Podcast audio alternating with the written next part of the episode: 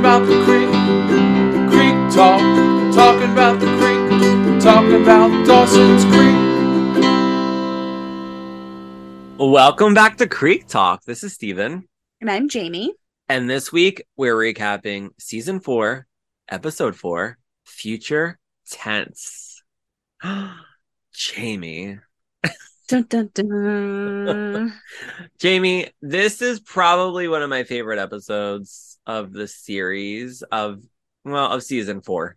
Um, okay, I was gonna say. I always remember this episode from back then, and I always remember Joey getting drunk and saying that hilarious line, some people like salad dressing on their salad, some people like salad dressing on the side, or whatever she says. Yeah, and Andy's, or she's just like, Okay. okay. I really didn't understand it, but okay. I forgot um, it was the Jen Lindley's fake birthday episode two, yeah. but yeah, I liked it a lot. Um, I like when Joey's drunk. She's cute.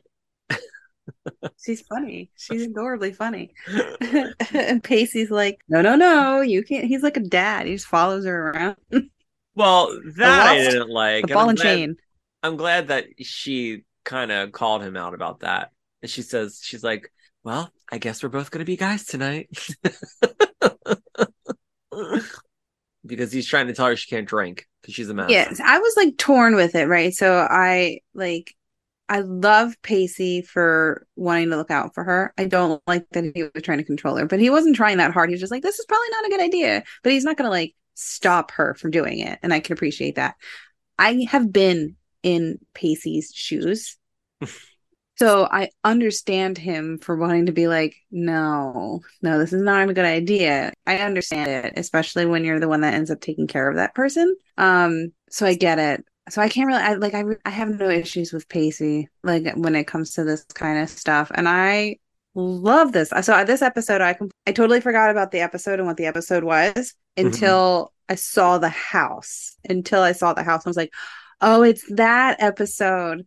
This is the caveman episode. I loved when Pacey like scooped her up, you know, he was like right on her shoulder, right on his shoulder, and he just kind of like, nope, you're done. I'm like, ha, yes, hello, daddy. Like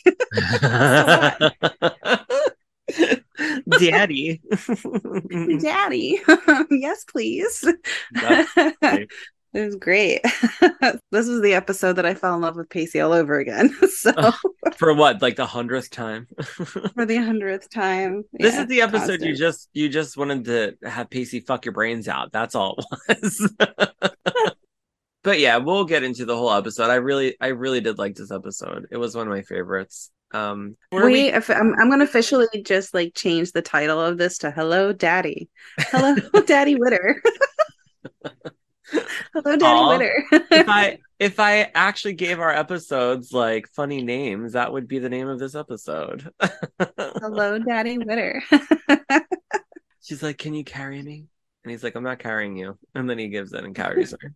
And, yeah. But before we get into the episode, why don't we do a quick catch up?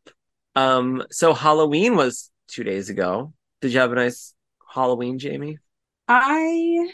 Didn't do anything really for Halloween, right? So Halloween, what night was that? Sunday? Monday? Monday. Did I do anything on Monday? I don't really know. I honestly... Did you hand out my... candy or anything? Huh? Did you hand out candy no, or anything? We didn't. Normally we do, but we like, we didn't. And um, I'm trying to remember what I did. Like I, my weekend is such a mess. So like uh, Saturday was my best friend's son's birthday. Right. So I helped Friday night, helped like decorate. Saturday before the party, we ran around, did some errands and helped like I helped with that. And then and then Sunday I had to go get fitted. Like I had to get my dress fitted for the wedding. All right. So I got that handled. And then uh, and then I was sick for the rest of the day. So that sucked. And then Monday, I don't really remember. So I wasn't feeling good. That's probably why. Yeah, you were a little cranky this week. I think I think you were a little cranky this week. I was a little cranky this week. I am a woman. Happens once a month. Can't be perfect all the time. Um, So I it was just it was a rough this week. This whole last couple of days have been a little bit like messy in my head. Um, there was something I wanted to tell you guys, and I don't remember what it was. Oh, yesterday, last night. So last night, and I don't really go out much. You guys already kind of know this. I really don't get out much. um, we already know I'm a giant bookworm. I read a lot. Although I haven't really been eating, reading much this year, and there's been a lot of stuff that's going on this year. I'm pretty much over this year. It can, it can, it can burn. Um, but it can last burn. night, she made that finger like burn, finger. burn like fire, fire. If anybody listened to B T S like I told you to, you might know that song, but it's all right. I'm sure there's, I'm sure there's one person that knows that reference. I hope so. Um, um so I got invited by uh, a friend, and then I brought another friend, and we went to an open mic night. But before that, we hit up a bar in Philly, then we ended up on one of those rooftop parks. It was beautiful. And then we went to this open mic night, and that was great. It was the first time I ever been to an open mic night. Uh no, I did not sing or put my name into sing or perform of any kind. I will you will never catch me on top of you will never catch me on stage, okay? Hey, can I ask, what was was it um all, because I saw your stories, was it all just a cappella? No, no, just some people did a cappella. Some people had music in the background. When we first got there, there was a band, like drums, guitar. Oh, cool. There was like a band. Um, there was a gentleman who played the piano and then played this like accordion. Oh my God. Thing. It was cool. Uh, he was funny. His lyrics were really funny. Um, after we left, I think uh, there was uh, somebody who played the saxophone. Yes, this is saxophone. There was somebody who did like poetry. Um, cool. It was really, really nice. It was really cool. Everybody was like real chill. It was a, it was a nice, like relaxed eve, like night out. And that's what I needed. I needed to get out. I didn't want to sit home by myself. Like I wanted to, to do something, and it was perfect. I had two friends who were like, let's go. And I was like, all right, let's do it. You know, um, it was just, it's nice to go out during the week too. It is. And it was like real low key. It wasn't like a crazy, you know, crazy thing. I don't like crazy and chaos. I like like chill and, you know, low key and relaxing. I like to be relaxed and not chaos. I, my life is chaos. I don't need any more chaos in my life, you know? So um, I had a lot of fun. I, I really, I really did. I want to do it again. I want to go again. So good. You should. Future plans with people. What did you, can I, what did you have to drink? What'd you order? The first bar we went to, I just had like a Miller Lite. I didn't.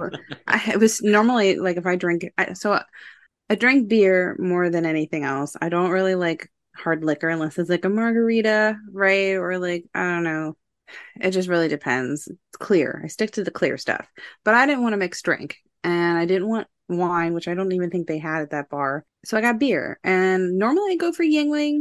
I didn't see it on the menu, so I didn't ask. I was just, give me a Miller Lite. That's the that's the second go-to. That's so we did that.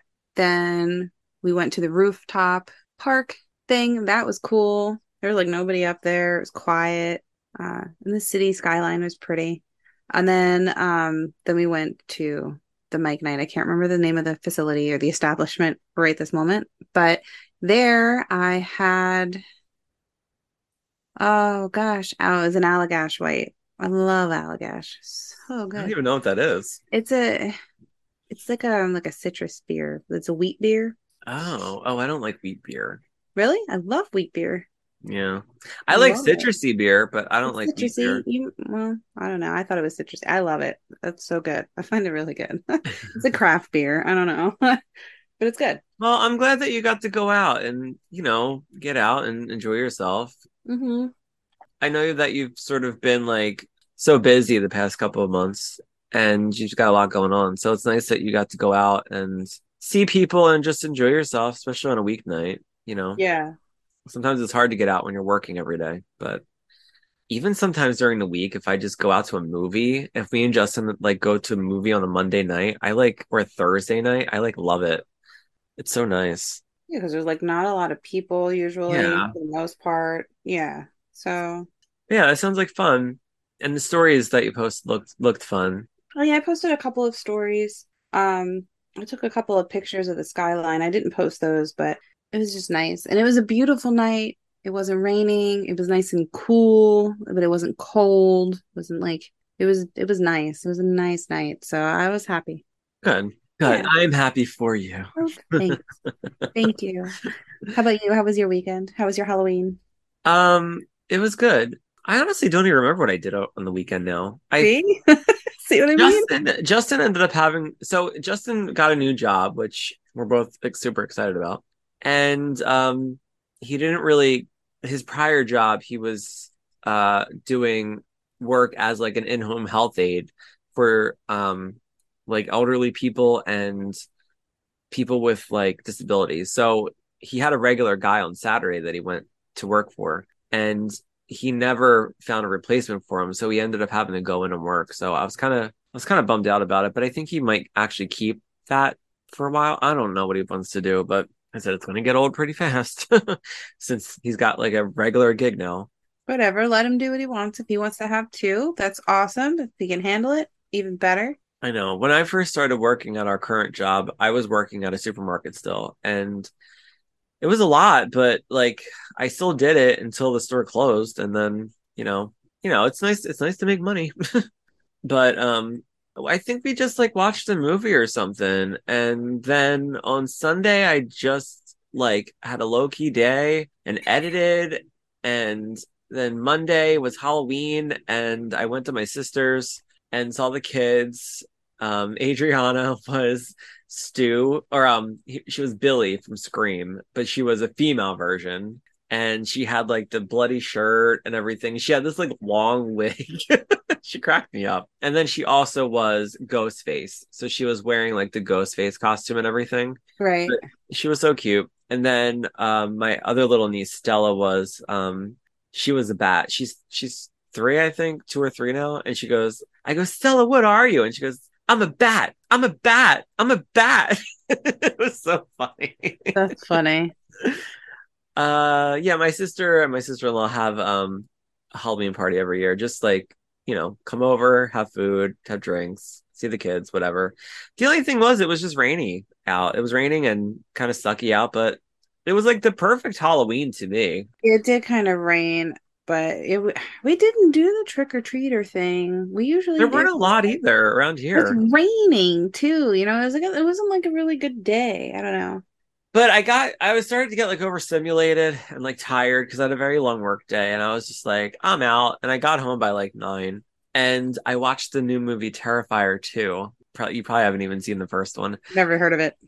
Well, it's this movie about this clown called Art the Clown. And there's really no like backstory to him. It's just a really gross movie. Like he's a killer clown and that's about it. But his kills are supposed to be like really um like shocking. So they made the sequel, like they upped it, you know, up the ante or whatever. So I was like, I really wanted to see it because I kept hearing about it. And I watched it on Halloween and it really was gross, but it didn't like gross me out. Like the reviews of, were like people in the theaters were like throwing up and all this stuff, but I didn't go to the theater to watch it. They they had it, they had it on Screenbox, so I just um, signed up for that. It was only five bucks, but um, I watched that and I literally like passed out, and um, that was it. But the saga with our apartment is still ongoing. Um, I've caught you up with all this bullshit that's happening. Yeah, and I have to tell you, um, oh, that's the picture you just sent me. Aren't they cute? Is that a box of candy? Yeah. Yeah, you just got a box of candy in your bed. it's it's from the bachelorette party. I've been oh slowly trying to get through it. Yeah. I want some candy. There's not much left in there. All of that is like a bag of the trash. Oh.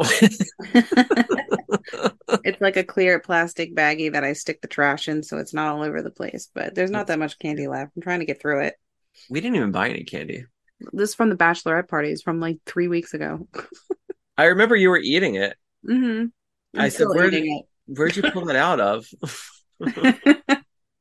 um, but yeah, the um, so an update with our apartment saga is that the house went back on the market because the seller backed out, and uh, which you mean the buyer backed out? Yeah, the buyer backed out. Sorry. So now the house is back on the market. And uh, today there were two showings one of which you called me for. And I try to make it as awkward as possible, but um, you're low-key sabotage. They try to like talk to me. I'm literally on a phone call and I'm like, please just be respectful. I'm on a call. And they they still just walk around. They want to like ask me questions and I'm fucking working. And the thing that cracks me up, Jamie, is that I'm sitting there fake working with you and I hear them talking about all the things they want to do in the apartment. The apartment that I currently reside in and pay rent for. And I'm like, you could at least like whisper or do it. Not or leave out, go outside, you know, yeah. Not like right outside. And that just stresses me out because now I'm already like, well, I already know we want to move because of the situation. But, you know, I kind of had a little hope that possibly we could possibly have just one more year in this place because our goal was to save up for a year and then just get a house because I really do not want right. to move from an apartment to an apartment. So we'll see what happens. But our main goal now is just to get out of here because um, it's just very stressful and I'm kind of over it. And, you know, somebody said to me before, you know, it's just a place. It's just it's just a place to live. It's not like it's not like this is my house, but this has been my home for thirteen years. And I really do love this little apartment, but I do think we are outgrowing it. Uh, the other thing that pisses me off is that I just wish that my landlord treated us like human beings and not like fucking animals, because we've been very good tenants for all these years. And yeah, we've been there forever. Yeah. And like the way he's treated us, it's just, it, it blows my mind. So, but anyway, my, my mentality right now is that I'm pissed off and I'm angry. I'm not sad about the situation. I just need to change the situation and just fix it. And right. to, to fix it, it means to just get out of here. But that's that's what we did over the weekend. So um, just to go backwards a little bit. So Justin had, what kind of fish did Justin have, Jamie? It was a cichlid. It yeah. was an Oscar. yeah, I think. I, no, was it a Jack Dempsey? Oh, uh, maybe. Maybe it was a Jack Dempsey. Okay, so he has this big fish, right? It's a cichlid. Whatever it is, it is a cichlid. You saw it. Yeah. You saw the fish tank. And yes. It's a big fish tank for this little fish that we have. And well, those fish are very territorial and aggressive. So whatever, Justin. We had the perfect size for him. So anyway, I wake up Sunday morning, right? And it looks like Justin's just cleaning the fish tank. And I go, I'm like, what are you okay. doing? Because it's like, Matt, it's a mess. And I go, what are you doing? And then he go- he goes, the fish died. And I go, the fish died? I was like, I can't believe it. It must have known like the situation we're in because wherever we moved to, he wasn't going to take the fish tank. He found yeah. somebody to take the fish and then he was just going to either give the fish tank away or sell it. But we ended up um, hmm. just he ended up posting it on Facebook Marketplace and somebody picked it up that day.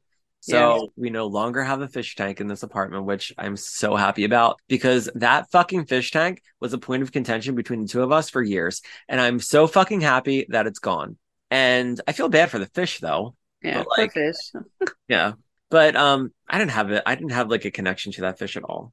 It's hard to get a connection to a fish sometimes. Unless it's a beta. Beta are a lot of fun. I'm just not a fish person. I don't know.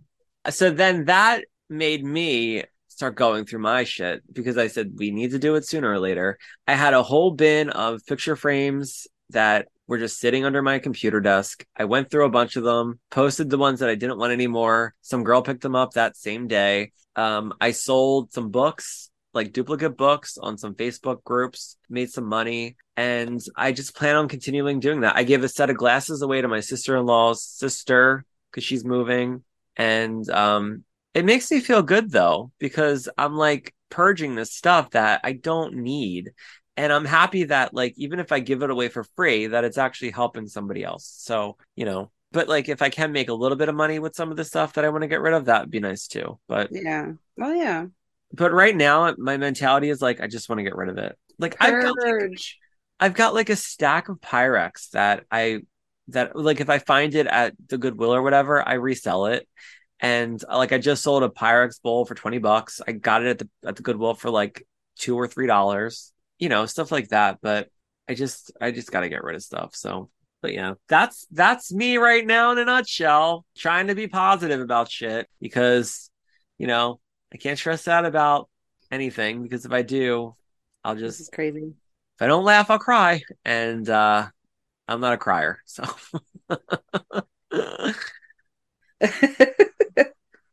um. All right. Well, listen, I think we should get into this episode because it was a good episode, and I think we're going to have a lot of fun with this. What do you say, Jamie? Yeah, let's do it. All right. All right. All right. All right. All right. All right. All right. All right. All right. All right. Yeah. All right. So this week we are recapping season four, episode four, Future Tense, aired October twenty-fifth, two thousand, written by Gina Fattore and directed by Michael Lang. Okay. So, so we open with Joey and Pacey. They're in Joey's bedroom and she's trying to help him study, or he's trying to study. They're reading nineteen eighty-four and he's bored. He doesn't want to read it. And he says, "What's the point of reading a book about the future when the future in the book is already the past?" And Joey says, "Everybody's future eventually becomes the past, Pacey." And he goes over and picks up a stack of mail and he's like, "Well, what's this?" And she like quickly takes it away from him. And he realizes that it's a bunch of like college applications and mm-hmm. college pamphlets and stuff like that. And she's like, "Oh, it's nothing. It's junk mail." And she like throws it behind her back. And uh, he says, "You got junk mail from Princeton?" And she's like, "It doesn't mean anything, Pacey. They come from everywhere." And she's just like playing it off because she's like acting like she's not even thinking about going to any of these like amazing colleges that probably would accept her in a heartbeat. Yeah. And um, he says, "But you're going to go somewhere." She says, "Well, not right this second." And he kind of like laughs it off. And like you can already see it in Pacey's face that he's being like a Debbie Downer. Well, I mean, I would too. If everybody I know is leaving me behind because I suck at school. Well, I he remember needs to try harder. Yeah. Well, that's the other thing that drove me crazy about this episode. She's complaining about being number four, right? Yeah. And, and she says to Bessie, like, "I can't tell him what I'm worried about right now when he's barely going to graduate." If you're saying that already, then like, what kind of confidence you have in him? Like, you're telling him a couple episodes ago to like, "Work hard. I'll help you. We'll get you to graduate with all of us. You know, we'll fix the problem." And to me, it was just very, a very negative mindset for her to already say, like, he's barely going to graduate. I was like, I thought you were trying to help him, Joey. Like, the writing in this is so like frustrating sometimes. But Pacey is, you know, sad face because he's like, "I'm going to lose my girlfriend." Well, I mean, everybody's leaving. He's just sad. Well, not everybody can live in the same town that they grew up in forever. uh, oh my God, am I a townie? I mean, if you've never left, then yes. I've never left Glenolden. I guess I'm a townie. uh, so anyway, she goes, "Maybe I'll just go to one of those fictional colleges, like on those lame high school T V shows that go on for way too long. And then just in time to save the franchise, all of a sudden it turns out there's this amazing world-class college just right around the corner where all the principal characters are accepted." And she like kisses him and she's like, "Just to be safe, we should start the application process." And then we get the opening credits. All right. So now we cut to all of our main characters, and it looks like they're being like interviewed in like a mockumentary type situation, right? Mm-hmm. Um, so it starts out, and we hear Jen say she wasn't aware of the application process. Somebody's asking them about colleges, right? I think they're like the guidance counselors. That's what it looked like. Yeah. Well, no, I find out we find out later it's the college advisor. Their college uh, advisor. Oh, so so like for me in my school, the college advisor was the guidance counselor. Was the guidance counselor. Yeah. Capeside has their own college advisor. Yeah. um, but we see Jen and she's like, "I wasn't aware of the application process and like all the forms you have to fill out." And Jack has football as an excuse for not applying to anything yet. And Andy is overprepared. And Joey's having a panic attack per usual. And Dawson says, "Everyone assumes that I'm just going to go to film school, but I'm not ruling anything out." And his hair looks super weird in this episode. And Pacey mentions that he took the aptitude test and it'll probably say that he should go into law enforcement. and that his brother probably has something to do with that.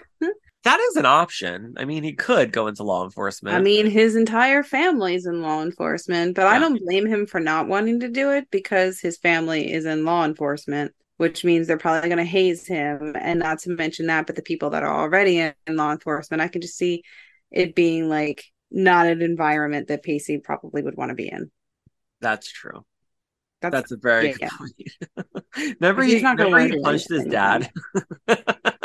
Remember he punched his dad yeah. in the face. Yeah, he did. He totally punched his dad in the face, but his dad kind of deserved it. I, yeah, kind of. Chief of police or no. He basically Whatever. called Pacey a pussy, and Pacey's like, "You're the fucking pussy, Dad," and he punched him in front funny. of his coworkers, in front of other police officers too. I Bam! Know. Oh, your son just laid you out, sir. Oh, that was you a good episode. Dick. That was the episode that the ice house got set on fire. Yeah, by Mike, Mike Potter. Potter. Oh, that was two seasons ago. Um. So now Dawson says, how does anyone know where they want to spend the next four years? And Jen says, where do I see myself in five years? Pacey says, wish me luck, lady. I'll probably still be here. And Joey says, I'm the first person in my family to even apply to college. Of course she is. Great. And um, we finally see the person asking all the questions. And uh, we find out, like I said later, it's a college advisor. I think her name's Miss Watson. I don't know. But she's just like pretty looking like younger lady. And she just looks like a teacher to me. And she tells Joey that colleges are looking for people with diverse backgrounds. And Joey's at the top of her class. And Joey's shocked. She's like, the top top? And the guidance counselor says, as in number four. And she could probably get into any school in the country. And Joey says, but I feel like there's a but coming. She says that Joey set her bar too high. The schools that she wants to go to are all crops, are all, cro- are all crop schools. Cream of the crop. She says they're all crop shoots. And oh. she says Joey could possibly be one of those people that get accepted, but she should prepare herself just in case she doesn't, which you fucking should. Like, yeah, just apply. Be very realistic about the situation. And my advice is always expect the worst and you'll never be disappointed. So there you go. You'll always be surprised when happy things happen. You'll be like, wow, really? Exactly. You're like, you're like, what? I can stay in my apartment for another year? Not gonna lie though, it sucks to always think the worst. It's like yeah. your brain's always preparing for it, but the anxiety you get sometimes from it just sucks. I mean, you're not surprised when the worst happens. You're prepared. Right. But is it is it worth the anguish that you go through? I don't know. Well, it's I mean, I, I feel like it's anguish. I feel like it's less anguish when you're already expecting the worst. Yeah, but you're an anxiety you're having anxiety longer. Not if you set your I'm literally always waiting for the other shoe to drop, Stephen. Always waiting for the other shoe to drop. I mean, that's everybody's It's exhausting. Doing. It is exhausting. I totally exhausting. understand. I am an overthinker. I need to think less. Too. We need to think less. Our brains are going too fast. It's moving too much. There's just so much going on. Like, it's like sometimes I feel like I'm in a haze. I'm in a cloud. Like, I can't, I don't even know what day it is. I was telling somebody the other day, I feel like me and her were on the same sort of like uh, page about life and stress in general. Um, because she just lost the parent. And I lost my, my mom. And I said, when my mom died, I looked at I looked at life totally different. And it sort of put me in a different mentality. I don't get stressed out as much as I used to.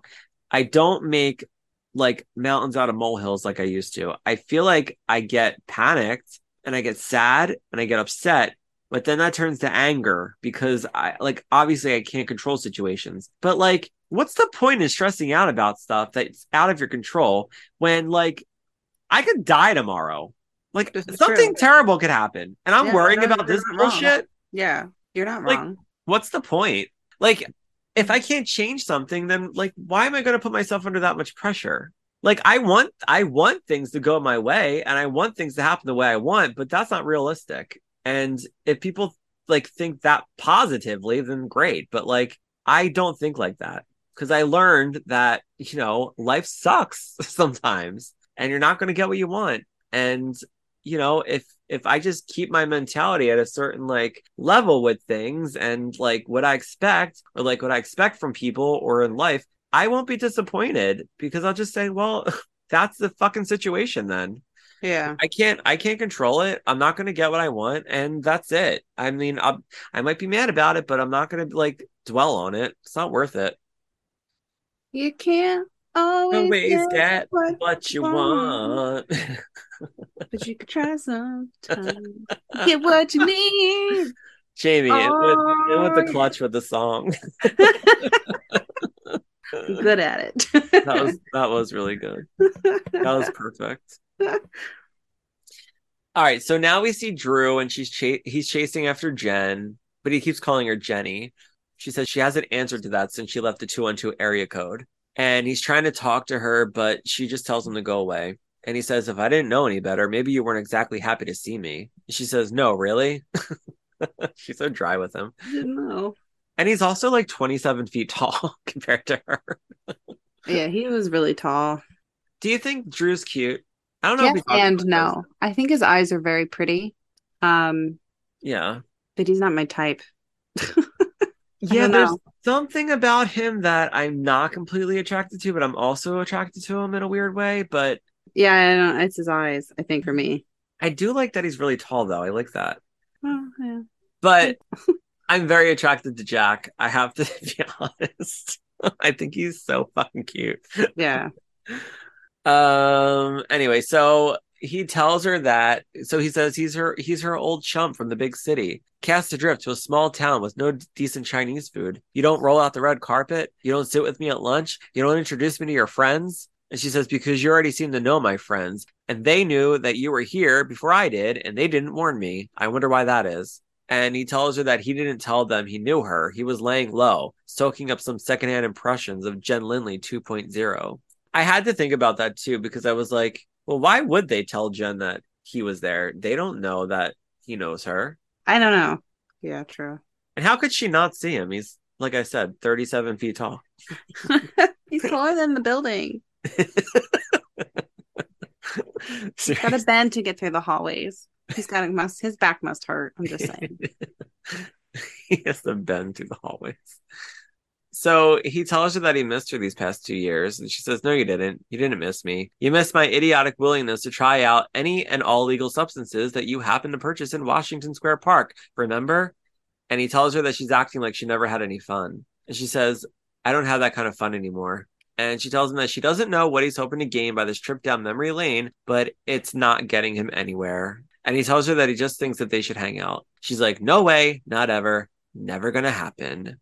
So we cut to Gretchen at Leary's Fresh Fish.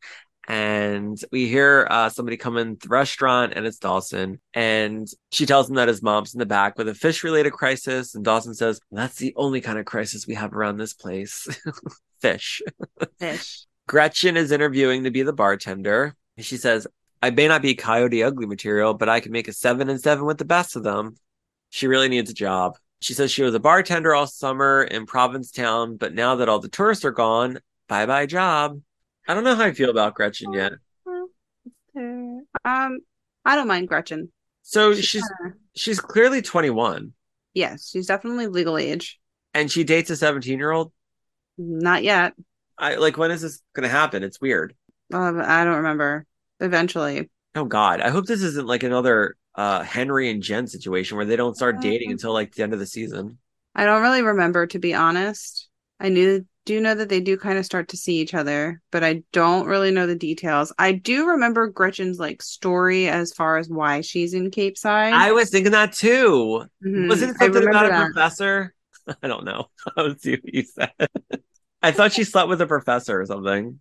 I don't remember the professor part. Now I'm curious because I don't remember. I just remember that she basically, I think she was just flunking out. Like she just oh. doesn't want to go. But now, now I'm questioning everything. Why did Gretchen leave school in Dawson's Creek? I was like, did she fuck a professor? I don't remember.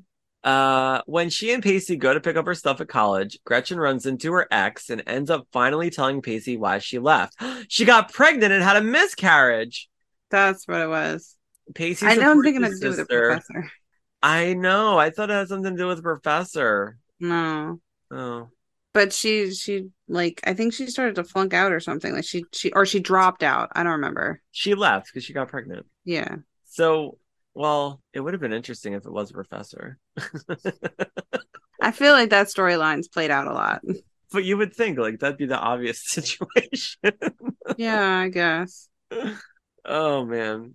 So, um, Gal comes out and she tells Gretchen that everything looks good on paper, but what are your plans for school? Because she was hoping to find someone long term. And Gretchen says that she's on a break indefinitely. And Gal's like, is there a reason for that? And Gretchen says, not an interesting one. Well, now we know. Mm. And Gal says, okay, instant decision time. Can you start tomorrow?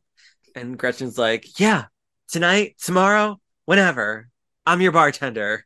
So she got a job at Leary's Fresh Fish, where she wears a belly shirt. The belly shirt. I don't know. I think it's her hair. You don't like her hair? No. I feel like everything I've seen her in, she has straight hair. And seeing her with this like weird curly hair, it uh throws me off a little bit. Every time I see her, I just think of N C I S. Oh, is that what she was in? N C I S? Yeah, before she gets shot in the head. And when she why. dies, that's when they bring Ziva in. Oh, I, this sounds so familiar. I, my dad used to watch N C I S. Thanks. I love N C I S. Now I'm remembering it. It was a big deal that she left, right? Because yeah. she was like a main character. She is a main character. Oh my God, how many seasons was she on N C I S? Uh, only a couple seasons. She died kind of in the beginning. There's there's a lot of seasons now, but I wonder why um, they... they're on a rooftop chasing... I think it's Ziva's brother or something. Ziva's ex or brother. I don't remember if it's her brother or her ex. This is now an N C I S podcast. I love N C I S. And uh, yeah, she gets shot right in the head. Oh my God, that's terrible. Bullseye, baby. Done. I'm pretty sure they were on a roof. What is happening? It didn't even matter. I don't know. I know. I don't remember if it was the roof or if they were. I feel like they were on the roof. I feel like that's what happened. She's been in a lot of stuff, and she's a working actress. Uh, so now we cut to Mitch. He's on the football field. We uh, see that he's still the football coach of Capeside High. And I wrote, the way he blew that whistle, the way that whistle was hanging out of his mouth. Talk about daddy. I thought he was so hot there. Uh, he calls Jack to go out for a play. Jack catches the ball. And then he notices Andy waving him uh, off to the sidelines. And he goes over and talks to her. And she's like, what's wrong, Andy? I'm like playing football right now. And she says, Miss Watson, the college advisor, called Harvard for me. And Jack's like, okay. Yeah. And, do you want a cookie, Andy? I know. Andy says that the woman that she spoke to remembered my essay out of thousands. And we see Mitch call Jack back to the field. And um, Andy's like super excited. Jack's not so excited because Jack's not about college right now. He's like, everybody's trying to prepare for the future. And he's like still trying to deal with the present, and football is his present. So now he's going to get sidelined because he goes out for a play and he lands on his shoulder and he like hurts his, his shoulder. Like we find out that it got popped out of his socket. So. Right. Which does not sound like it feels very good. Like that sounds painful, but I, I, I wouldn't know. Some people probably, like, oh, that's nothing. I really don't know. It just, yeah, all the movies that I've seen where like they've dislocated a shoulder and then like popped it back in. It just looks like it hurts a lot. I'm sure it does. Oh my God, you probably see stars. Yeah, well, I'm sure. But what is so? What does that mean? Oh, dislocated, right? He dislocated. dislocated. He okay. dislocated it. Yeah. So that means they popped it back in. Popped it back. Pop, lock, and drop it. Huh? Um. So the next scene we see him, he's in a sling at school, and um, Andy goes and does something, and he like hurts his arm, and she's apologizing for it. So then they pass Jen and Dawson, and Jen says, Jack, that looks way worse than what you made me to believe. And he says, well, the sound it made when the doctor popped it back in was way worse. And Andy says that it was so gross. E R does not prepare you for that kind of stuff. I was like, wow, remember E R? Yeah, I never really watched E R. I watched it, but not like every week. Hmm. I remember watching it in high school and maybe like after high school a little bit, but I never watched it like like continually watched it. Um, so now we see that a few kids come up and they tell Jack that they're sorry about his shoulder, and then they're just standing there. And Dawson's like, "Is there anything else that we can help you with?" Because they're like, nobody's talking, right? And the one kid's like, "Is the party still on?" And Jen's like, "What party?" And the kid's like, "Oh man, was it supposed to be a surprise?" And they all look confused. And then this little twink comes up and puts his arm around Jen. And he's like, "Hey, Lindley, happy birthday." And and he's like, "Jen, you did not tell me it was your birthday. Happy birthday." And I was like, wouldn't she know that it was her birthday? Wouldn't she know by now? Jen's been here for at least two, two, three years, right? Three years at least, right? Three seasons. They've been friends this long. Like, why wouldn't Andy know when her fucking birthday is? I know, that was weird. That was bizarre. I wrote that too. I said, which is weird. And Jen's like, "It's not my birthday." And Jack says, "Yeah, her birthday's in May." And Dawson says, "Well, Jen, it's not your birthday. People who call each other dudes seem to be attending your birthday party. You might want to look into that." And she says, "Yeah." And then she walks away. It was a funny exit. So now we cut to the B and B. And so they're outside and they're like sitting at this like little like bench, I guess. And there's this like fancy teapot out there, and they're like drinking the tea outside in the fancy teapot. And Joey says, "Bessie, what does it mean when you dream that your teeth are slowly receding back into your head and the world's leading experts are powerless to stop it?" And Bessie says, "It means you shouldn't stay up stressing about college. You'll get in someplace great. They'll give you tons of financial aid and everything will be perfect." And Joey's still worried. She tells Bessie that she's fourth in her class, and Bessie's like, "Congratulations." But per usual, Joey is a Debbie Downer, and she says, "All the places that I applied want fours who were concert violinists or legacies like Andy. Maybe I shouldn't even bother. I'll just be wasting my application fees." And Bessie's like, "The way I see it, your defeatist attitude has got to go, sis." Got to go. So then she says, "Well, what does Pacey think?" And Joey's like, "I haven't told him yet." She's like, "Pacey's barely graduating. I can't exactly cry on his shoulder about my tragic lack of extracurricular activities." This is like such a tough spot to be in, because she's trying to be sensitive, but at the same time, it's your boyfriend and you feel like, you know, you should be able to talk to him about these things.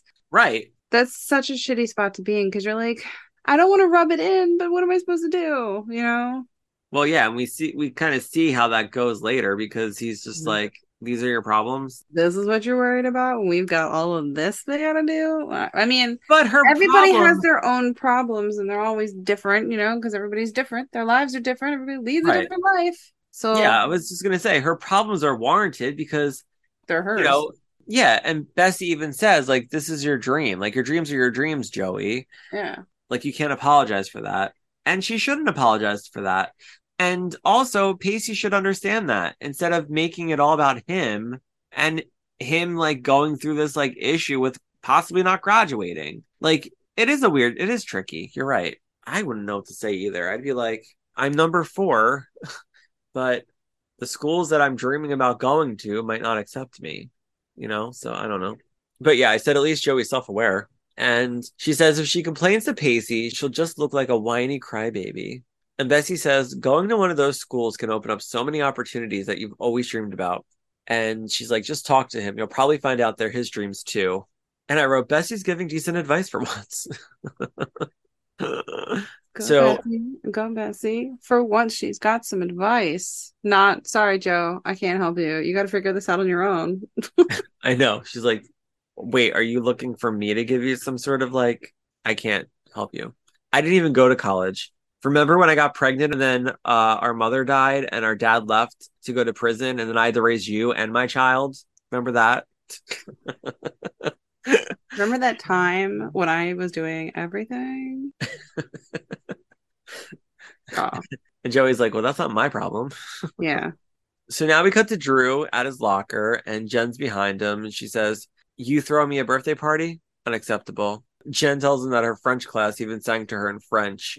And Drew's like, oh, that's a bummer. And then he walks by some douchebag and he's talking to everyone. He's trying to be like everyone's friend, like slapping high fives.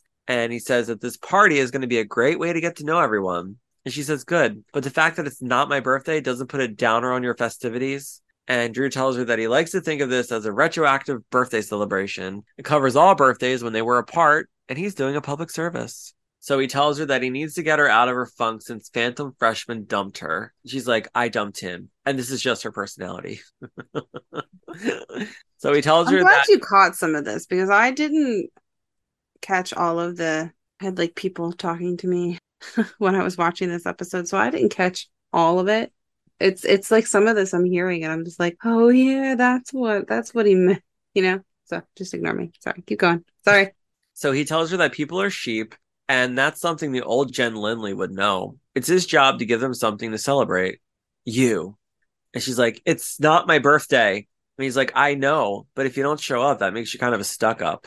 He says he'll see her at eight, dresses casual, but not that casual. And then he leaves. And it's so funny because she shows up to the party wearing exactly what she's wearing to school.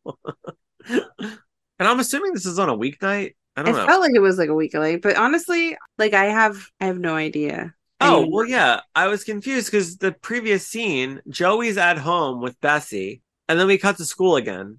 So was she like finished school early? It, or... That's what I mean. Like, I don't understand. I don't. I don't know. Or it could have been like the next day, or it could have been a week from now. I really don't like their time zones or what. Like I've like we've seen days pass in a blink. You know what I mean? Like they'll wake up and then next thing you know, it's the afternoon of a Friday. Yeah. It's like a Monday morning they wake up and then all of a sudden it's like Friday after school. And you're like, where did the entire week go? And you don't really know, you know? I don't know. I know. It's like a guessing game. Mm-hmm. So now we cut to Andy and Jack. They're walking downtown and she says, things aren't as bad as you think they are, and your injury could be a really good thing. And he says, let me guess. It'll give me more time to work on my applications. She's like, exactly. And he tells her that he's in some serious pain and to lay off the lectures until he gets some pills in him. I was like, oh, wow. He needs some pain pills. Mm-hmm, mm-hmm. And um, she says, sure thing. And she tells him that his injury might be a good subject for his college essay. And Jack's over it. He's like, I don't fucking care about this essay. I just want to go home. She says she just wants to stop at the bookstore to get Jen a birthday present. And he says, you do know that it's really not her birthday, right? She goes, uh, yeah, but it's rude to show up empty-handed. I was like, I'm with Andy on that one. Show up with at least a card. Right. We cut to Leary's Fresh Fish, and we see Gretchen bartending, and Gal brings out dinner to Dawson, who's doing something. I don't know what he was doing. And um, he mentions that Gretchen is doing well. And Gal says that she just wants to know why she's back in Capeside attending bar and not in college. Because Gal is very like women supporting women, you know? Yeah. Yeah. Oh, for sure. She's like, Gretchen's a smart, beautiful woman with a beautiful vagina and breasts. And I don't understand why she's tending bar at my restaurant. Okay. That took a turn. She's joining Mitch and Gal for a threesome later. uh, Menage a trois. Well, Dawson says maybe because college isn't the be-all end-all that parents make it out to be. And he goes off on this like tangent with all these words, and he says how college is just a holding pen for eighteen to twenty-two year olds. It's prison with a better meal plan. And Gal says, please tell me you're saying these things for the adolescent thrill of getting a rise out of your mother. I have to work on my Gal. Please tell me you're saying these things for the adolescent thrill of getting a rise out of your mother. I think I think Grams is still my favorite one. When you, when you Grams, we didn't see Grams in this episode. No, she was absent. She was absent that day. She skipped class. she was. She skipped she, recording day. She said she was applying nah, for colleges. Nah, bitches. I'm sleeping in. So he tells her it's true. Most people are in college to kill their brain cells and commingle with the opposite sex or the same sex, Dawson. Yeah. Isn't that why they call it giving it the old college try? Fair. And he says the whole idea of college is a misnomer. They call things what they are. And she says, like, when someone is running away from their problems, they should admit it. And he says, what are you, are you talking about someone I know? And Gal mentions all the applications that are coming in the mail from thousands of miles away. And he says, and you never suspected that your movie-obsessed son might want to go to school in California? And she says, if that's what he really wants. She says, we just don't want you to make a decision that's going to affect the rest of your life based on the wrong criteria. And then he sighs and he goes, like? And Gal says, like putting you and an entire continent between you and a certain girl we know. She does that with, she like goes up a little bit in her voice when she talks. You know what we're talking about. And then we cut to Joey talking to Pacey. And she says, if I tell you what's bothering me, will you promise not to laugh at me or tell me to get over myself? And he's like, yeah, I think I can do that. She's like, I'm fourth. And he says, that's your problem? That's not a problem. If anything, that's a reason to quit studying. She goes, I knew you wouldn't understand. Oh, goodness. And then he, he apologizes and he says, let's try this again. But being four can't possibly be the reason you're so bothered. And then she starts going on a tangent, but he's not even listening to her. Like, he's like rolling his eyes. Uh, he says he is listening, but everyone should have these problems. He tells her that she's a girl with one of the brightest futures on the planet, talking to a guy who's not going to get into any school where they don't give him his own tools. I was like, no, you can do better. Yeah. Like, you can, you can do so much better. Like, what are you talking about? He'll get it. He just needs to figure it out. I don't understand why. I don't know, Jamie. Like, Pacey really is like, like an underdog, but he really is such like a loved character. And I don't understand why they just write him like, like wrote him like this. I like, I feel like with Pacey, they, how do I put this? Like, he can't be perfect, right? So he, he's an underdog, you know what I mean? He always comes out at some point, but I think he also is, he deals with a lot too. I like relate to Pacey, you know what I mean? I, I like relate to like his, um, his thought process sometimes, where he gets kind of like in his own head and discouraged. It may not seem like I get that like that way, but I do. And I understand him for it. So like, while, yeah, he's being a little bit of a downer, I'm like trying to put myself in his situation. You know what I mean? All of your friends are graduating. You kind of fucked around in school. Um, so you, he's paying the consequences for it, but I think he's starting to see the error of his uh, the error of his ways. So kids, stay in school. Uh, adults, if you're taking school classes now, stay in school. You know, it's worth it. Keep pushing, keep trucking.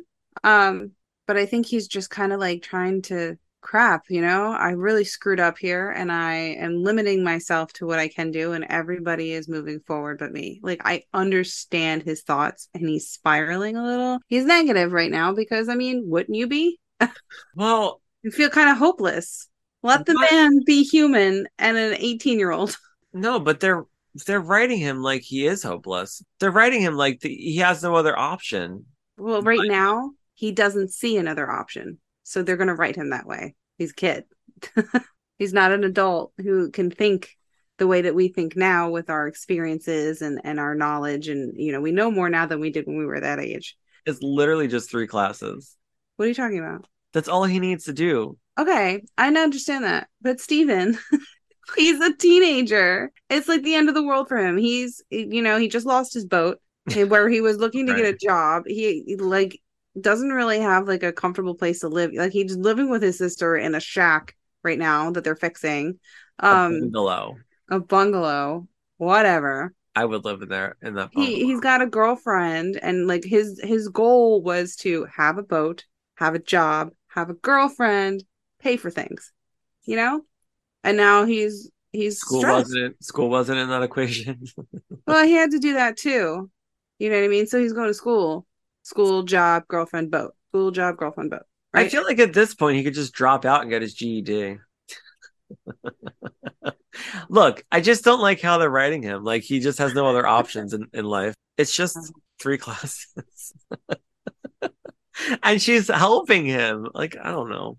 Whatever. If he was You're dating... harsh on these teenagers, okay? If he was dating Andy, he'd be getting shit done.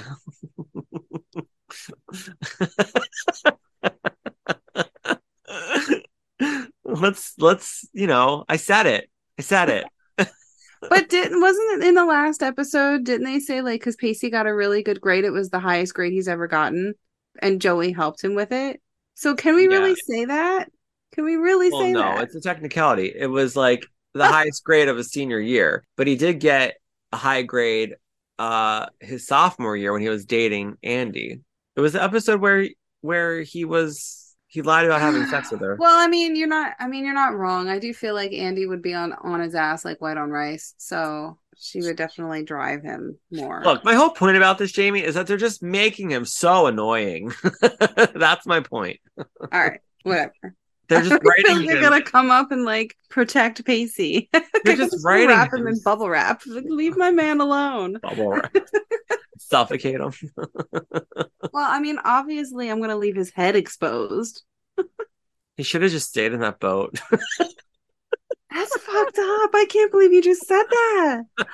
He doesn't mean it, you guys. He doesn't mean it. Steven doesn't mean it, okay? Take it back. You're going to have, like, a revolt, and all of us are just going to go rage. He could have just been one with the sea. He became a merman. What is that called? The old man in the sea? I have no idea what you're talking about. I don't know. Uh, anyway, so...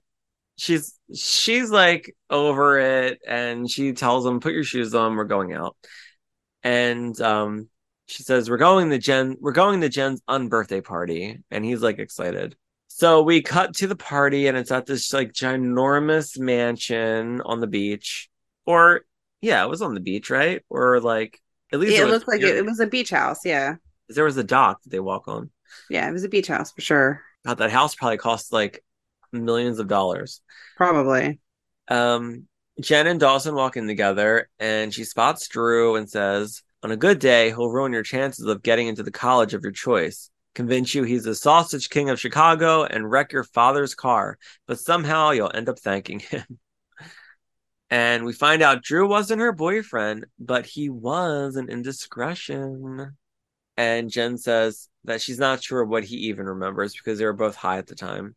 So then we see Pacey and Joey walk in, and Drew calls Joey the Grim Reaper, and she says, "We came for your immortal soul. That is if you have one." So then Drew hands them both alcohol, and Pacey takes Joey's away and says, "Oh, no, no, no, no, no, no, no. No, no, no, no, no. You cannot hold your alcohol." And she calls him out on it, which I, I was mean, happy about. I'm glad that she calls him out on it, because if somebody took the alcohol out of my hand, I would be very upset. But, you know, with that being said, and I think I touched base on this already, I understand what it's like to have to take care of somebody else who is uh, known for not being able to handle their liquor and needing to curb that. Not even for, for me, selfishly, because I don't want to babysit, but also for them because health issues, you know? So I get it. Although I would be mad if somebody took the beer, but I'd be like, listen, I'm limiting you. You can drink, but you're not drinking ex- excessively because then, you know, I don't know. It's just not right. It's like a pet peeve when people can't control themselves yeah. with alcohol. It bothers the crap out of me. I'm like, how old are you? Like you're, you know, like. Ugh. Justin hates when I drink too much because I become that annoying person. Oh, but I haven't done it in a long time. But I, uh, I'm, but I think it's it was wrong of him to do that. Like she's she's very stressed out. They're all stressed out because they're being asked about their future and all this stuff. And like, she's allowed to let loose and have a good time. She, he acts like oh, she's yeah. like, he acts like she's going to like trash the house. The last time she got drunk at that um, party in season one, because I, I don't remember her getting drunk in season two. She was so against drinking in season two or season three, but she drank at that party and se- that beach party in season one. Pacey punched the guy out for her. Yeah. And then she just got tired and fell asleep and then kissed Dawson. That was it. She didn't like cause anything, like cause a scene. That guy did more than anything. And Pacey just protected her. So I was like, she's allowed to drink, Pacey. She even says, so let me get this straight. You can drink at parties, but I can't. And he's like, well, you can't hold your liquor. And he says, as you so rightly pointed out, I'm a guy. And if I'm going to get in trouble for being a guy, I should at least get to act like a guy every once in a while with your advanced permission and approval, of course. And she says, oh, that's fine. It's excellent backtracking. He was backpedaling there. I know. He was like, can I? uh, she says, well, that's fine. We'll both be guys tonight. Cheers. And she drinks her beer or whatever it is. Probably beer. Well, later she's drinking like jungle juice. It's a mix of things. We don't really know what's in here. We now cut to an indoor pool where people are swimming. And I said, there's a fucking indoor pool in this house? Jesus Christ. And Jen finds Drew and she says, this isn't your house, is it? And he's like, I'm shocked, Jenny. And he says, here I am welcoming you and sixty-five of your closest friends to my home. And this is how you repay me? What could I gain by doing that? And she says, plausible deniability.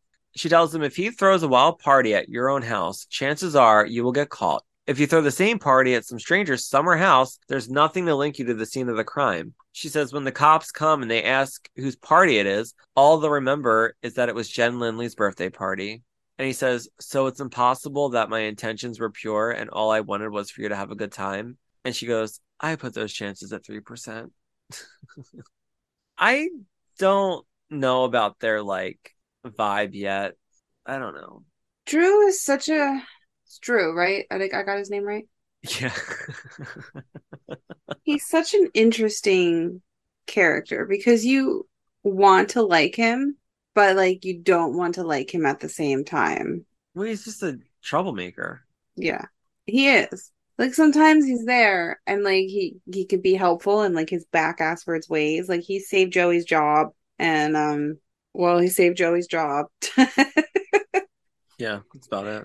Um, so he's, like, an ass, but, like, I don't know. Like, I can't, I can't hate him, but I feel like he's not one I would trust.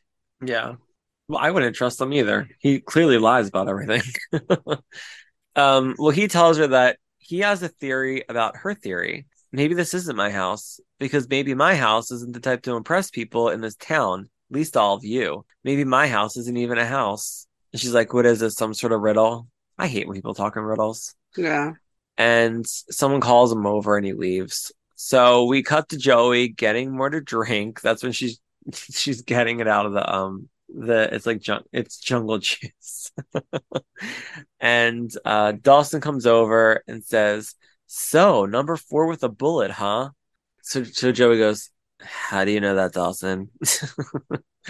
And he says, Kenny Riling and friends have already started a betting pool. Remember Kenny Riling? No. The one, the nerdy, like, overweight kid that Abby would make fun of all the time. Forget it. No. Joey says, how pathetic is it? twelve years of being a total control freak, practically giving myself an ulcer, hunting snails and building balsa wood bridges for extra credit. And where does that get me? Fourth. I was like, when was she building balsa wood bridges?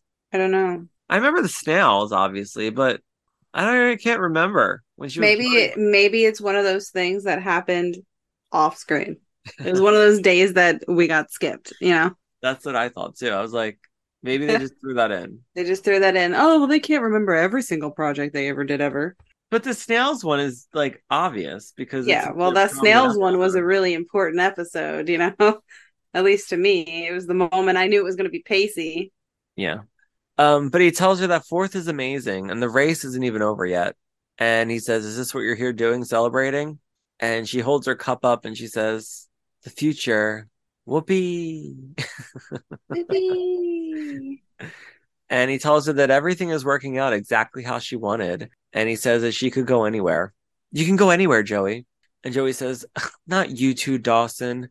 Can't we have small talk without the subject of college coming up? What's next? Are you going to ask me where I see myself in five years? And he says, I don't have to. Aren't you the same girl who, want- who wanted to be an anthropologist or an oceanographer? And she says, Dawson, do you have any idea how much anthropologists make?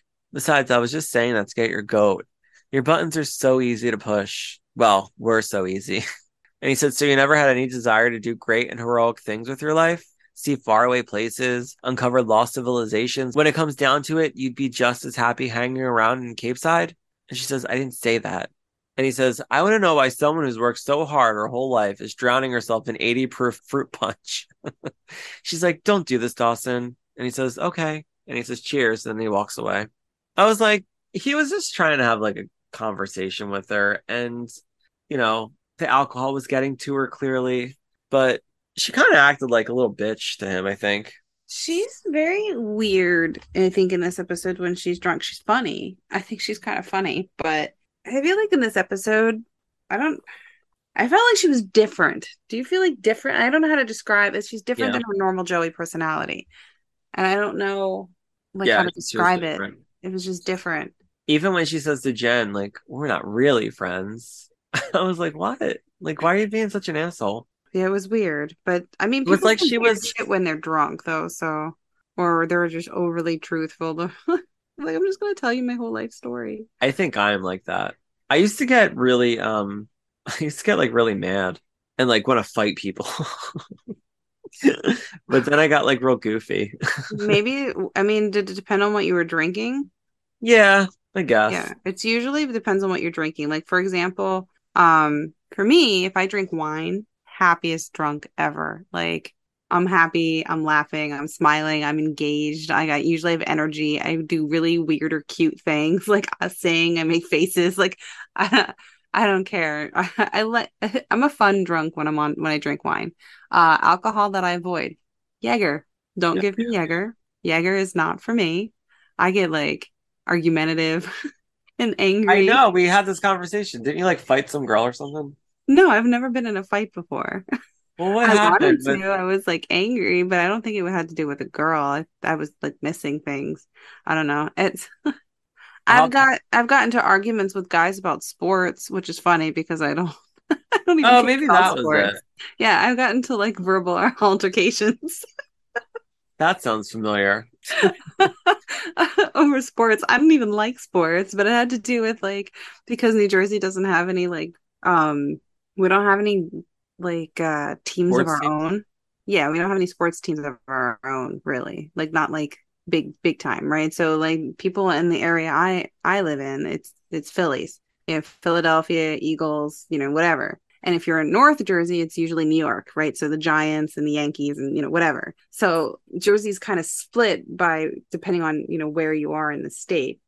I don't even remember what the fight was about, but they didn't understand why, like, like people from Jersey. Like, I don't know. It was so stupid. I got in a debate with them. I'm like, why am I even fighting you guys right now? I'm not like, like verbal, verbal altercation. Or I would get like mad. Like I like went on this tangent, angry, and then I was sad. Like I was like a mess. I don't do Jaeger. Okay, it's not how for much, me. How much Jaeger did you drink? I don't know, we were doing shots. It would be like a shot of Jaeger, and then we'd yeah. chase with a monster. We were playing pool all night. Like, I so don't know. Gross. Well, at least you fought about sports teams. Yeah, right? All right, so now we cut to Drew, and we see that he found a table, and he's going to set up to play cards. And he asks Pacey to play, but does he have to ask the old ball and chain first? And Pacey says he would rather find Joey. I think he said something like, I'd rather find the old ball and chain to leave or something like that. Right. And then Drew teases him and says that he saw her talking to Dawson. Uh, oh, wait. I think I saw her go take a walk with Jen. And he says, which is why you should stay and play poker. So Pacey stays and plays. And we cut to Joey and Jen. They're walking far away from the house. They're on like this dock. And Joey's drunk. She's like, is here good? How's here? And Jen's like, I think here's fine. And she tells Jen that she just wants she wants to make a toast. She says, all the love and happiness in the world to my friend Jen Lindley on her birthday. And Jen says, you do know it's not really my birthday. And Joey gets in her face and says, that's all right. We're not really friends. And then they both laugh. She's like, I'm kidding. We are. I think we are. Are we? I can't quite pinpoint when we actually became friends. And Jen tells her not to delve too far into it because then we'll just remember why we're supposed to hate each other. And she says, I don't hate you. I love you. I do. She like puts her head like in her like chest and Jen hugs her. I know Jen's like, you love everybody right now. Yeah. Did did anybody else have like an Abby Morgan flashback when Joey climbed up onto the railing of this gazebo that is literally in the water, in the ocean? You know, it literally is like the similar gazebo than the one that that Abby Morgan fell out of and died. So, Jen could have had two for two. I mean, Jen didn't even, I mean, she sat next to her and like made like put her arm around her. But like, I think if I were Jen, I'd been like, let's sit on the bench itself. Let's not sit where we could accidentally go whoopsie and fall backwards, you know? Um, like, how is she not experiencing that trauma? I don't know. Because the writers totally forgot about Abby Morgan. That's why. Poor Abby. So Jen says, can you summon up enough brain power to answer a question for me? Joey says, is it about our future?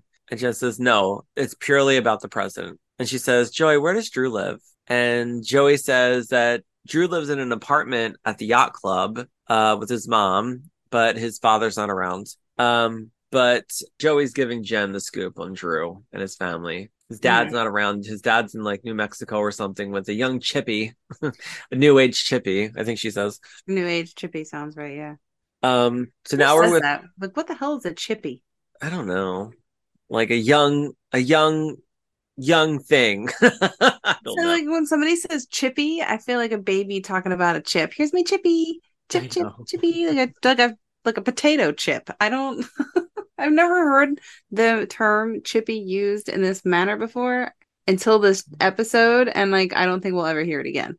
She should have said chicky. Yeah. Right? Something. I don't know. Um, so we cut to Jack and Andy. They got to the party and Andy got Jen a book called You Two Can Get Into the College of Your Choice. And Jack tells Andy that, that as a birthday present or an unbirthday present, it sucks. And Andy's like, what is your problem? And he's Jack- the real negative Nancy in this uh, episode. He's negative because he doesn't want to deal with the situation. And Andy's just down his throat constantly, you know? Yeah. It's sort of like the opposite of Pacey.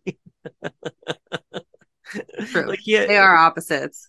Like I, his, I feel like Jack's reasons for being negative are kind of valid. Like he wants to just deal with the present and he gets into that. Like he just wants to deal with what's happening currently and the situation that he's in now. It kind of destroyed his whole senior year. So, um, but he tells Andy that not everyone wants to spend every waking minute about college. And he tells her that ever since she finished her essay, she's been all over him about finishing his, and he just wants to enjoy his senior year. And he tells her that he doesn't need her to control his life. And she says, so you want me to just stand there as you back yourself into a corner and totally ruin your entire future? And he says he's not worried about his future at the moment. It's the present. twenty-four hours ago, his senior year officially began to suck. The only reason that he fit into the school was because of football. And he says he doesn't even have that anymore. He just wants to forget about the future for one night. So Andy goes and finds Jen and Joey on the dock and they're like, where's Jack? And he says, she says, he's avoiding me. Am I too controlling? And they both answer yes in unison. They're like, yes. yes. Yes, you are. So Andy says, thanks for the vote of confidence. Jen says, you know, we're not judging you. And then Joey says the best line of the episode. Some people like salad dressing on their salad and some people like it on the side. Andy goes, okay. And she says, I just want everyone that I know to live up to their potential. And Joey says, I have great potential to be a waitress. And Jen's like, uh, okay, Joey, I think it's time that we got out of here. She says, I owe someone an apology.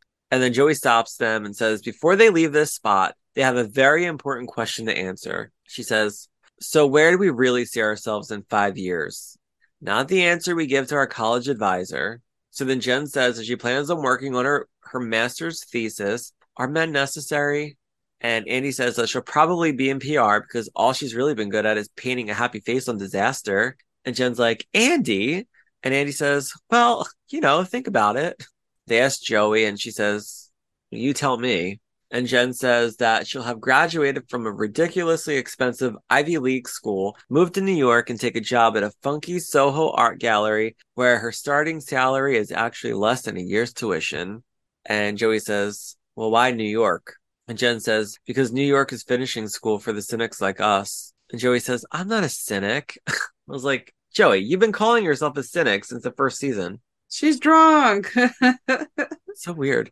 And Andy says, well, you're not exactly sunshine personified. And then Andy says that they're going to make a pact that in five years, they'll get back together and see if any of their predictions came true. And they all say deal. They go to leave. And Joey says, but how will we remember the date? It's not really Jen's birthday. And Jen's like, I'll remember. And Joey says, do you promise? Jen says, I promise. It was cute. Yeah. It was a cute scene for the three girls. And I like that Joey's drunk and she's just being goofy, but they're all being completely honest with each other. And um, I do remember watching this and being like, I wonder if they like ever show them later, like five years at that same spot. But I don't think they ever do. I don't think they ever mm. go back to it. But, you know, it was fun to see. Like when you're in high school and stuff and you're young, you always make pacts like that, you know, in five years, let's see what we're, where we are. Yeah, it never happens. And they just they just don't talk to each other anymore. Yeah. So now we cut to Jack and Dawson. They're trying to get through the party. They're clearly not having fun and they fully admit to it. Uh, we see this kid sit down on a beer can wall and uh, he knocks it over. He runs off and two guys chase after him. And Jack says, they're the guards. They'll never catch him. And Dawson says, I keep forgetting you know these people. Jack says, it's weird. You think something is making your life a living hell, and then when it's gone, you really miss it. I was like, that's true. It's a true statement. Uh, Joey walks in. She's like sucking her finger. And Jack says, but then again, you probably know that feeling. Sucking a finger? No. So... Sorry. I had a weird little joke in my head and I'm just not gonna go there. So anyway, as you were saying, well, Joey never sucked on Dawson's penis. No, I know. Only Eve did. that that's debatable. That's debatable. I'm pretty sure she just touched him and he lost control. I feel like that's something Dawson would do.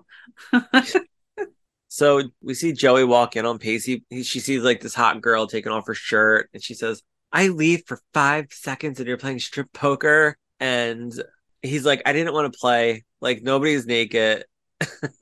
And he's like, we can actually leave. Um, like we don't have to stay. We can actually leave. But Joey says that it's just good, clean fun. This whole scene was a mess. Like they're going. It was a little weird. And Pacey, mind you, is completely sober. I'm so proud of him. Good job, Pacey. Yeah, she walks in. She sees this hot girl, like, taking off her clothes. She calls Pacey out, and he's like, it just started. Nobody's naked. Uh, the only thing somebody took off was a sock. And at that point, he wants to get up and leave. But she's, like, uh, not arguing, but she's like, no, like, if it's just good, clean fun, then deal me in. And she sits down. And um, she says, what does a girl have to take off to play this game? Pacey's like, that's enough. You're drunk. Bordering on disorderly and definitely insane. And she takes a sip of her drink and she like licks her lips and it looks like she like burps. She really probably cool. did. I mean, I missed the burp, but I mean, if she's trying to sell it, that's the way to do it. I did notice Drew watching her the whole scene and he's like laughing the whole yeah. time. Like the, whatever she's doing in that scene, it must have made him like laugh because he's just cracking up.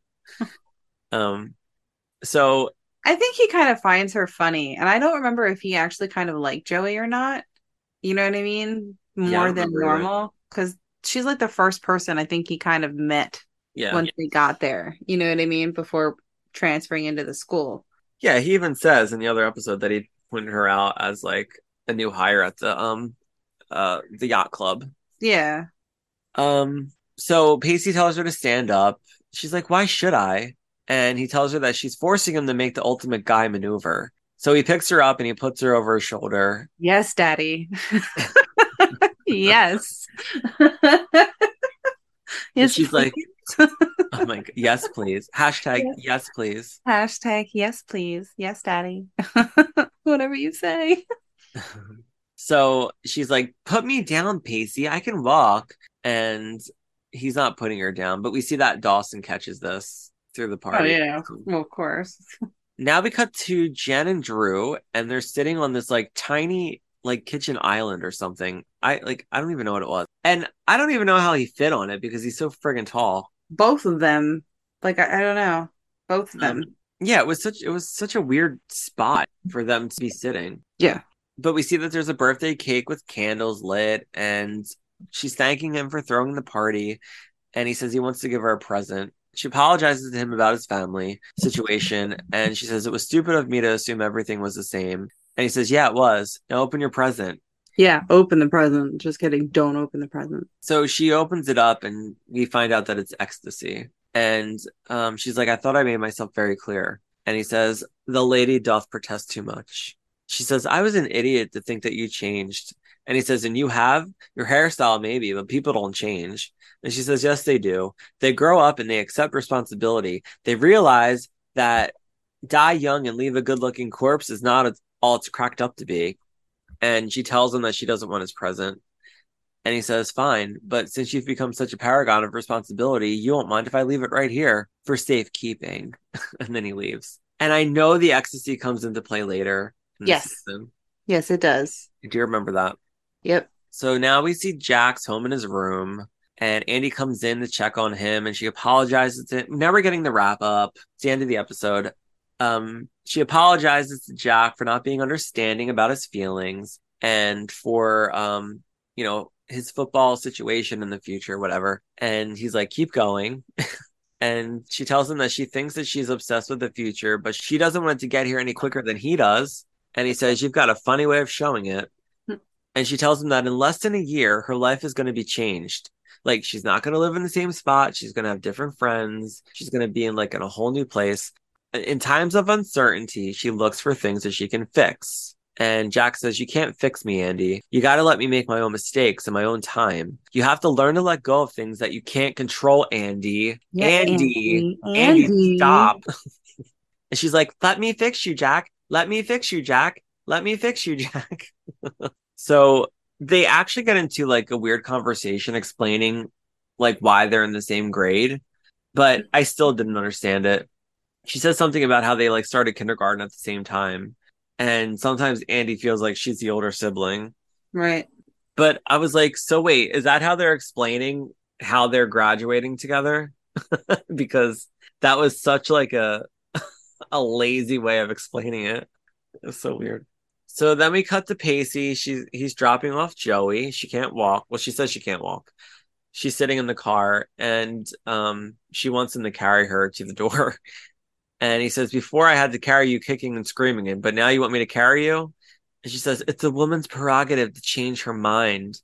And he says, but tonight, you're one of the guys. I thought that was hilarious. It was pretty I funny. Was I mean, I mean, yeah, go Pace. Yeah. I loved it. I liked that he said that to her because it was such a funny comeback. Um, she's like, I don't feel so good, Pace. And she says that she's been doing some thinking. And he says, yeah, drunk thinking. And she says, maybe going away to an Ivy League school isn't really what I want. Maybe I can just stay here. She's like, it's really beautiful here. I could just... And then he cuts her off and he says, just what? Stay here and work as a waitress all your life? He tells her that she hasn't made any sense all night, even before she got drunk. And she says that she just wants to stay and be with him. Oh, young teenage love. It'll never last. When I see people that are still together from high school, I go, how? How? Love? It's not real. It's just comfort. You don't know that. How do you know that? It's just weird to me. I don't get it. So he tells her that he's not going to stay around here because he's going to be wherever she is. And they kiss. And she says, I think that's so sweet. But what's he going to do? He's just going to follow her wherever she goes to school? I don't know. It's still sweet. It makes my heart happy. Just let me have it, Stephen. She says, it was very stupid of me to get drunk. And he says, let's face it, Joe. You are destined for academic glory. And your boyfriend is circling the drain, which is a problem. Goodness. And you couldn't possibly have thought you could solve all of your problems in one night with alcohol of all things. And he says, because alcohol has that effect on problems. It just never seems to solve them. And I'd hate to think that I fell in love with a moron. So then she turns around and she gives him like one of her creepy smiles. And she says, so you're in love with me, huh? I was like, yeah, we already know this. We, like, we, we established this, yeah. He says, no, right now you're just a crazy drunk girl. I need to get through that door without waking up all the paying customers at your sister's B and B. But generally speaking, yeah, I am. And she says, can I kiss you right now? And then they kiss and it's kind of cute. Very and he tells cute. her, he's like, I'm still not carrying you. And she's like, please. And then she's like, gives him the, her eyes, and he's like, don't give me your eyes, they're not going to work. And then she kisses him again, and he finally gives in, and he carries her halfway.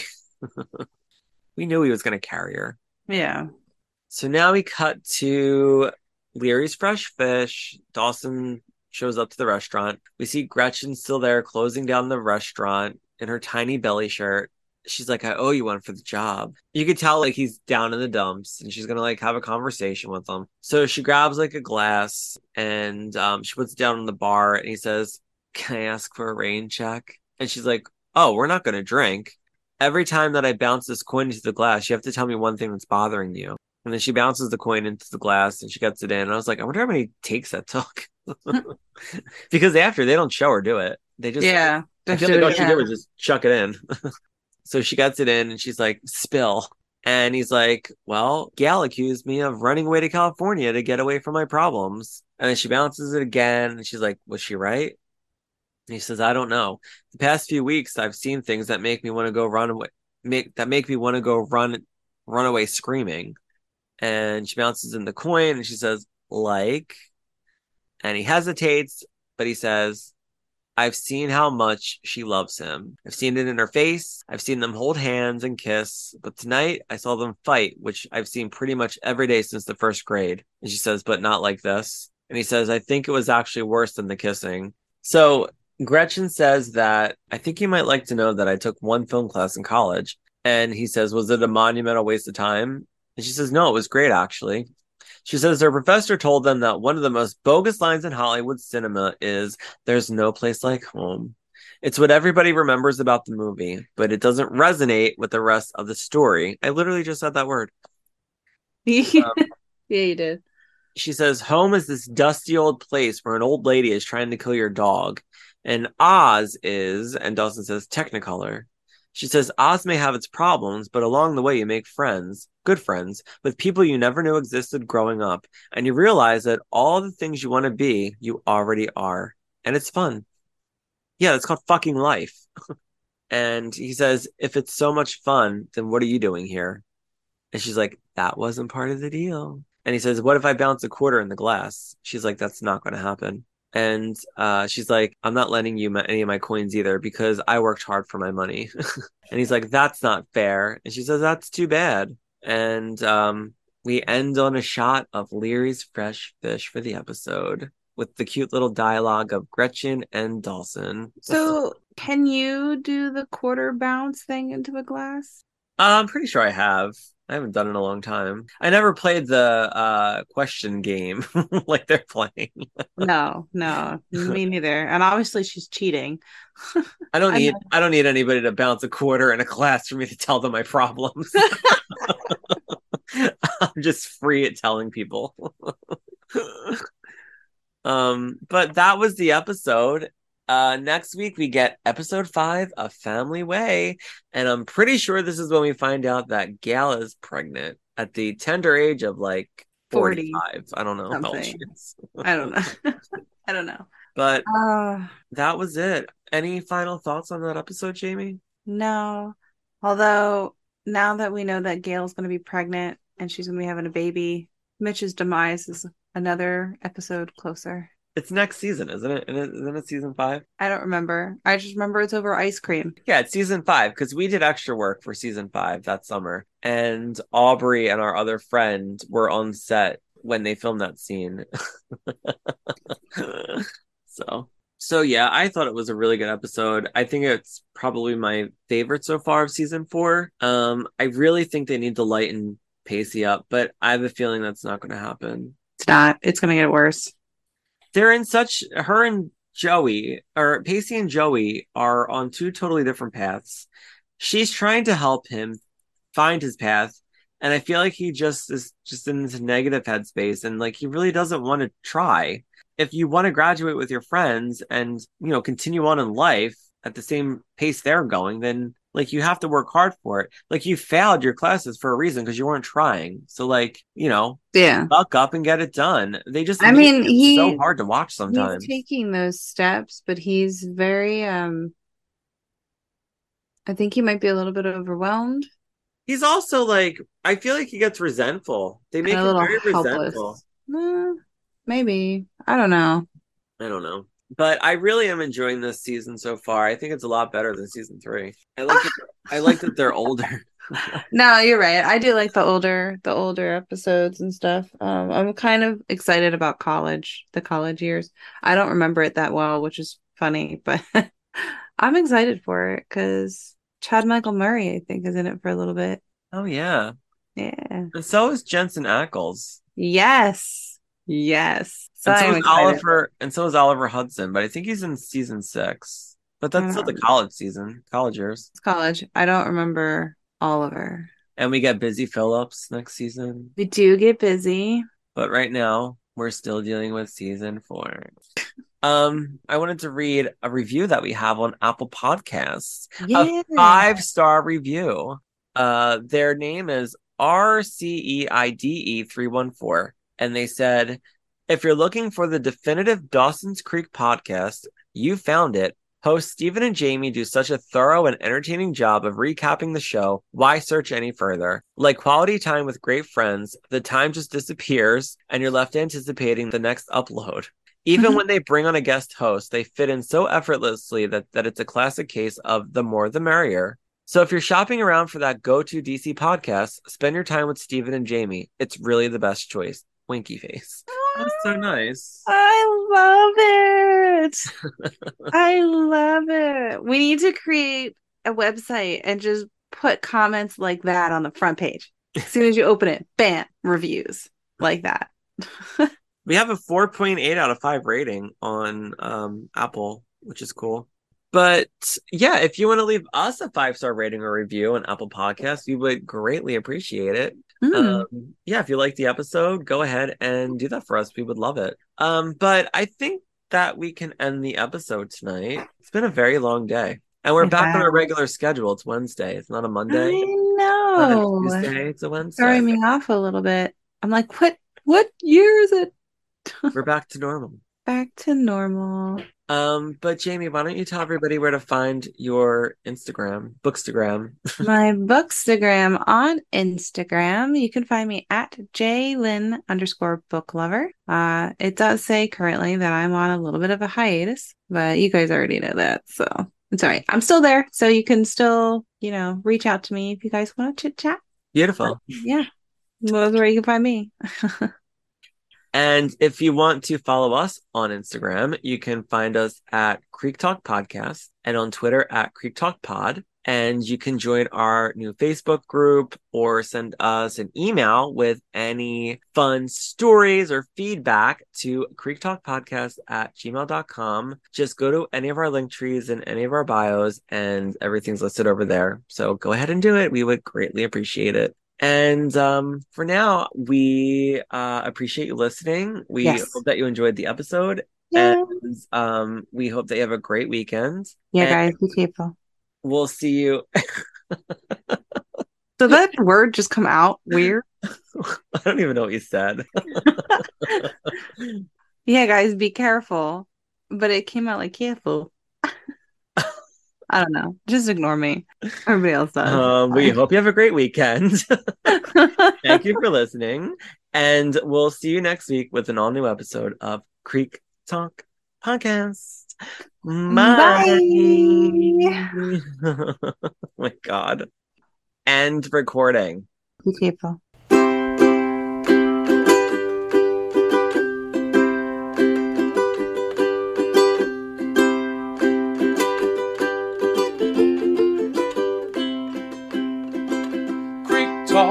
Talking about the creek, creek talk, talking about the creek, creek talk, talking about the creek, talking about